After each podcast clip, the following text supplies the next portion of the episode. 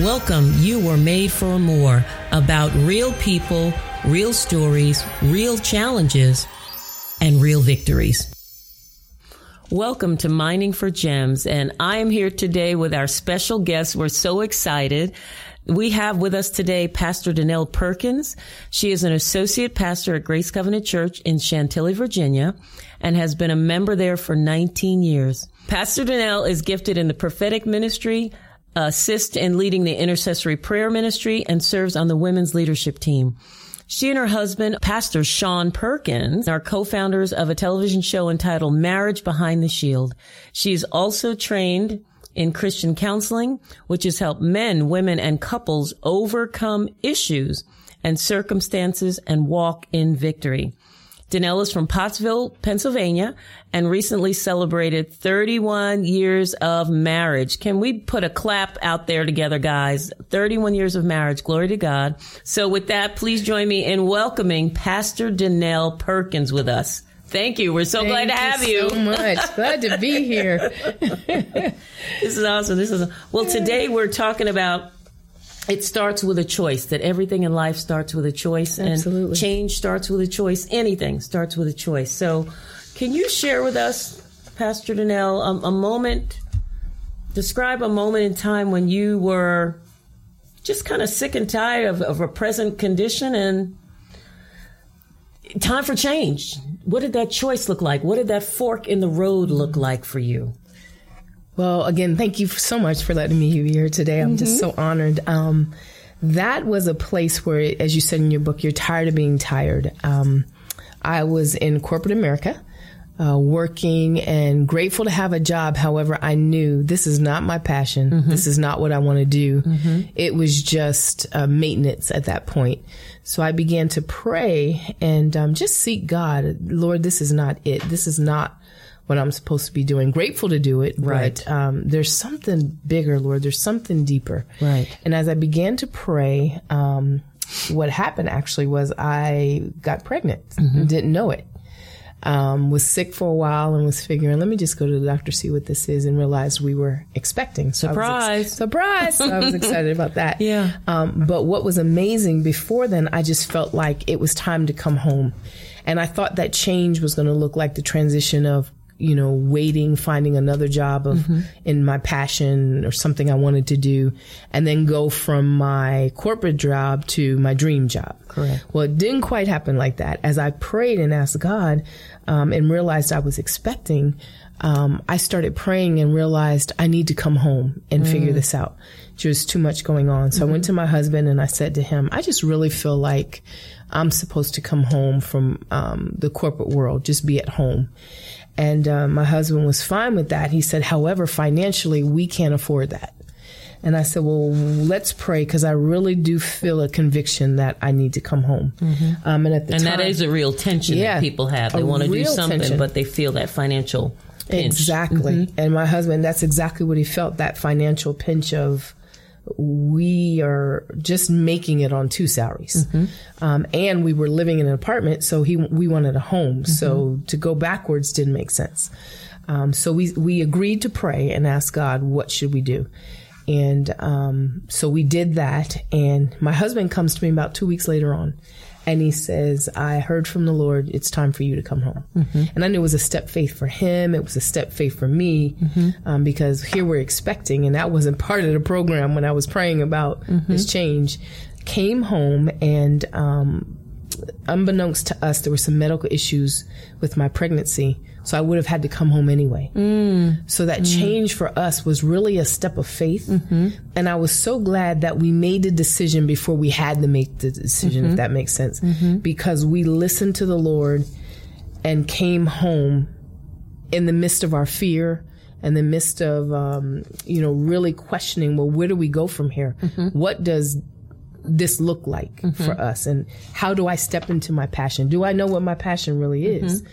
And um, all of these questions were bubbling up. But then when the medical issues came, and I had to go on bed rest, actually, with right. my son uh, for about four months. Wow. And so that gave me a whole lot of time to think and pray mm-hmm. about the passion I had. Right. Wow, yeah. wow. Well, you, you said something that really um, resonated, and I think people need to hear it.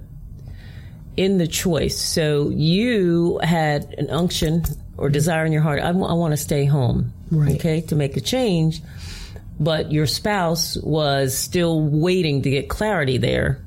So what was going on in your heart and mind in the gap of the wait until you both come on in sync? Yeah. Because I'm sure there's people out there right now wondering, wait a minute, I'm over here, they're over there. So what does that tension look like in between until you come in sync? Crazy. That's mm-hmm. what it looks like. Mm-hmm. Um, actually, it looks like fear in one part because you know that there's something bigger out there that you're supposed to do. Mm-hmm. Um, you're not quite sure what that is. And so you either have to go ahead and take the leap mm-hmm. or stay where you are in comfort. Um, and so I knew I had to take the leap. So part of me was happy to leap. And the other part was, well, what does this look like? So the uncertainty of... Um, and so it was hard for me to even encourage my husband because I was needing encouragement myself of, am I doing the right thing? Mm-hmm. Um, and the more I would pray, the more I would get a peace that this is the right thing. Mm-hmm. Mm-hmm. So it wasn't even about convincing my husband. That's right. Um, I had to trust God to do that. Mm-hmm. And part of me was concerned that he wouldn't take the leap with me. Mm-hmm. And if he wasn't in agreement, then I wasn't going to do it. Mm-hmm. Because my husband and I have always agreed that any decisions we make, mm-hmm. we're going to be in agreement before we do it. Mm-hmm. And so I would do, and then God, listen for God's voice. Mm-hmm. And I learned, no, listen for his voice first. Mm-hmm. And then do. Mm-hmm. And a lot of things that I thought I was supposed to do in the stillness, in the quiet, in him really speaking to me and giving me instruction, I realized half of the things that I was concocting in my mind I was supposed to do wasn't even on the list when mm-hmm. God spoke. Um, and so it just made it easier for me. And I'm thinking, Lord, this is almost too easy. There has to be something more to make this work. And actually it wasn't. It was trusting him to do it. And as he was doing it, it made it easier for me to do. And so it took a moment for me to adjust to just being quiet. Mm, mm. But I met the Lord in such a special way in that quietness. Mm-hmm. And so I've learned to turn everything off. Um, because the more you get silent, the more you hear him. Because he's speaking, mm-hmm. but all of these other things are so in the air, in the peripheral, that sometimes you miss his voice. That's right. And so I was um, in the midst of allowing the Holy Spirit to train me in what rest really looks like. Mm-hmm. Um, so not just as, again, rest in my flesh, but I was resting in my soul and my spirit. That's awesome. That's awesome. So so this is this is wonderful um, because what I'm hearing, again, a resonating theme is for um, that change to occur. It had to start with a choice in you. To agree with God to slow down, because yes. sometimes he tells us to slow down, but we don't slow down. Mm. Or he tells us to rest, but we don't rest. We're still busy doing these other things. Let's listen in and discover some more. See you on the other side. Gem three, the Valley of Indecision. When you are stuck, it is extremely challenging to make decisions. Yet straddling in between two opinions will only torment your mind and keep you unstable. Satan enjoys keeping you in the valley of indecision. Doubt, worry, fear, and procrastination are the main drivers of indecision. For being as he is, a man of two minds, hesitating, dubious, irresolute, he is unstable and unreliable and uncertain about everything he thinks, feels, decides. James one, verse eight, Amplified. God has an answer for you. Elijah came near to all the people and said, "How long will you halt and limp between two opinions? If the Lord is God, follow him. But if Baal, then follow him." And the people did not answer him a word. First Kings eighteen, verse twenty-one, Amplified. How to become unstuck? I challenge you right now with these steps. A, take out two sheets of paper. On the first sheet, right at the top, what could go wrong?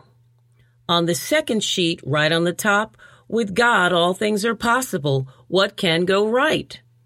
If necessary, after you've written them down, then speak out loud the options you noted on both sides. B, Write down how you would like your life to change within thirty, sixty, ninety days and a six-month time frame. Envision it and begin to write down what you see, your health, relationships, career, finances, education, and more. Then the Lord answered me and said, write the vision and engrave it plainly on clay tablets, so that one who reads it will run. Habakkuk two, verse two in the Amplified. This action will begin to bring clarity and direction beyond your present circumstance. C. Next, get an accountability partner, someone who can help inspire you to move forward without taking excuses. Determine to address at least one goal per week and check in with your accountability partner. Today, God asks you the same question. How long will you waver between two opinions? When I was inspired to start a faith-based program to help women overcome abuse, I struggled between staying in a six-figure corporate position and daydreaming of the possibility of helping others. Three months later, after much prayer and accountability from family and closest friends, I wrote my resignation letter to step out to answer the strong prompting within my heart. I said, God, help me trust you with your guidance, because I don't want to be ninety years old wondering what would have happened if I had followed the vision. I turned in my resignation letter on a Monday, despite two counter offers from corporate. I stepped out of the boat, giving a thirty-day notice and offer of training any potential candidates. I asked, he answered, then I had to respond. The straddling was over. Peace came over my heart and mind. I was now unstuck. As we discovered Gem two, begin to ask of God for his guidance and direction. Whatever he tells you to do, do it. His answer will clear the path of confusion and bring you peace. God wants to set you free to become unstuck. He alone knows where he wants to take your life for his glory. Trust him to navigate you safely through to the other side. When you walk, they will guide you.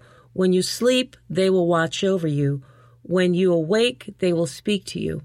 For this command is a lamp, this teaching is a light, and correction and instruction are the way of life. Proverbs six, verses twenty-two and twenty-three, N I V.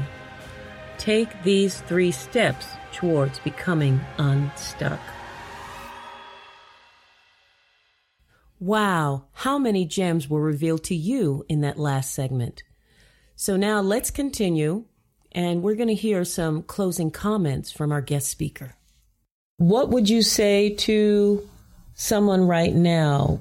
And I'm going to ask you to put on your pastor hat. I would say the perspective is key.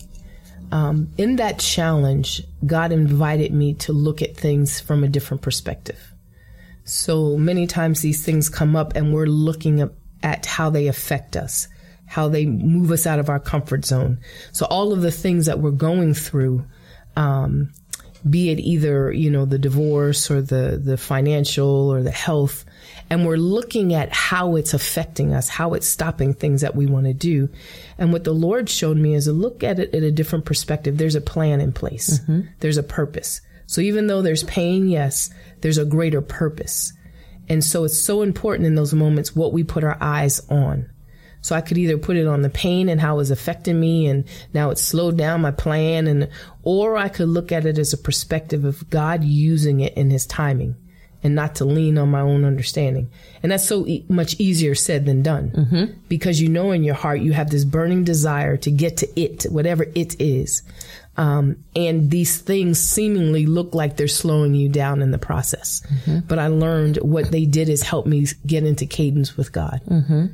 Because he factored all that in. He knows everything beforehand. Mm-hmm. And he factored all of this in, and it was growing me. That's right. Because what he wanted me to do is have the character so that when I get to this dream, when I get to this purpose, I'm able to carry it and it doesn't carry me, so to speak. Thank you, Pastor Danell, and everyone. It starts with a choice. Thank you for joining us today. Uh, if things have been stirred up in your heart, feel free to send us a prayer request, and our prayer team will stand in faith with you on it. And you're also welcome to tell a friend about us. Like us, Follow us on social media. Why? To inspire someone else that there is hope.